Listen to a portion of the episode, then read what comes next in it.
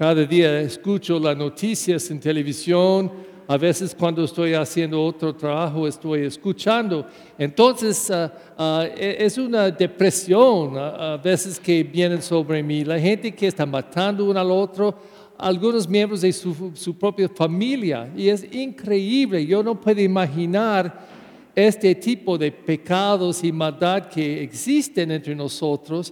Y gracias a Dios es una minoridad chiquititita, pero una persona por mí es mucho. Pero yo oí alguna cosa esta semana y um, e- era por mí, wow, una noticia terrible. Y uh, yo puse en mi um, teléfono porque yo quería investigar si era la verdad. Entonces yo fui a buscar en el internet si el número que estaba expresado en la noticia estaba similar al internet. Dijo eso. La extinción, extinción ah, de ah, diferentes insectos y animales y plantas y flores y todo ah, está pasando más rápido. Y dijo eso. Cada hora, tres cosas salen del planeta. Plantas o animales o insectos o algo. Tres cada hora. Cada día 150 especies, especies salen de este planeta. Y este es mucho, es una causa de nosotros. Por ejemplo, yo recuerdo leyendo algunos años pasados en San Bernardino, algo cerca del desierto, una compañía o persona con mucho dinero quería tener más dinero. Entonces, él destruyó un lugar de un animal, yo creo era un tipo de pájaro, que solo estaba ah, haciendo babies en esta área, ah, sobre casi tres cuadras. Era su, ah, su lugar donde estos animales estaban haciendo más. Entonces, porque él quería poner cemento y destruir todo, este animales eh, salió del planeta. Y esos tres diferentes de tipos cada hora. Entonces yo creo cuando buscamos eso, yo pido esta pregunta, ¿estamos abriendo nuestros ojos? ¿Cuán- ¿Cuánta parte de esta creación vamos a destruir? Es una decisión que hacemos cada día sin pensar. Entonces yo creo que la palabra este día está diciendo muy claro y muy fuerte, tenemos que ser alerta. Tenemos que abrir nuestros ojos y nuestros oídos y corazón a buscar qué está pasando.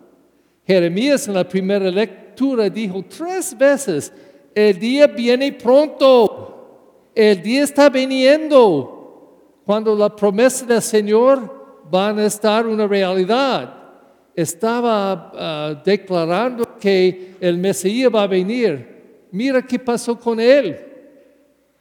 La gente que tenía años y años y años de un anuncio del profeta, cuando vino Jesús no pudiera reconocerlo. Entonces, escuchando esta historia de la gente, que la gente que tenía la promesa no pudiera reconocerlo, hmm, ¿es posible lo mismo que puede pasar con nosotros? En la segunda lectura está diciendo, mira hermanos y hermanas en Cristo, si usted está escuchando Jesús y escuchando el Evangelio, van a producir mucho amor en, en cada uno de ustedes y no solamente por sus hermanos y hermanas, pero por todos. Y en algunos momentos cuando continuamos con la misa, escuchan con mucho cuidado que van a leer el lector cuando está leyendo las intercesiones, porque ellos captivan bien fuerte todos los sentimientos de esta misa, rezando por cosas y personas importantes en nuestras vidas. Pero es el Evangelio que continúa algo que estamos escuchando por las últimas semanas del fin del año y que empiezan en el tiempo de Adviento. ¿Por qué? Es una otra venida de Cristo. Cristo vino en su Navidad, dos mil años pasados, Y dice que Él va a venir por su segunda venida al fin del tiempo. Y estaba diciendo, tiene que ser alerta. Van a estar muchas cosas pasando en este mundo, cosas destruidas, el mundo terminando, pero Él van a venir en su nube de gloria. Pero tenemos que estar alerta. Podemos leer los señales que están enfrente de nuestros ojos. Yo creo este tiempo de Adviento es muy bonito. Y en, efecto, estamos celebrando tres venidas de Jesús.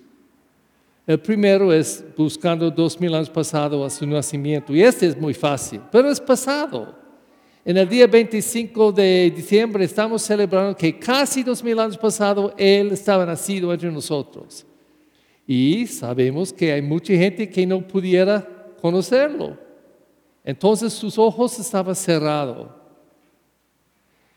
Dice el Evangelio que en el futuro, hoy, esta noche, mañana, diez mil años, quién sabe, un día va a venir cuando la segunda venida de Cristo viene y al fin del mundo de todo el universo y vamos a estar rescatados por eternidad con nuestro Padre. Pero la palabra dice, tiene que estar alerta buscando. Pero francamente, es más fácil recordar dos mil años pasados un evento muy bonito a pensar en algo en el futuro. ¿Cuándo van a pasar? ¿Quién sabe?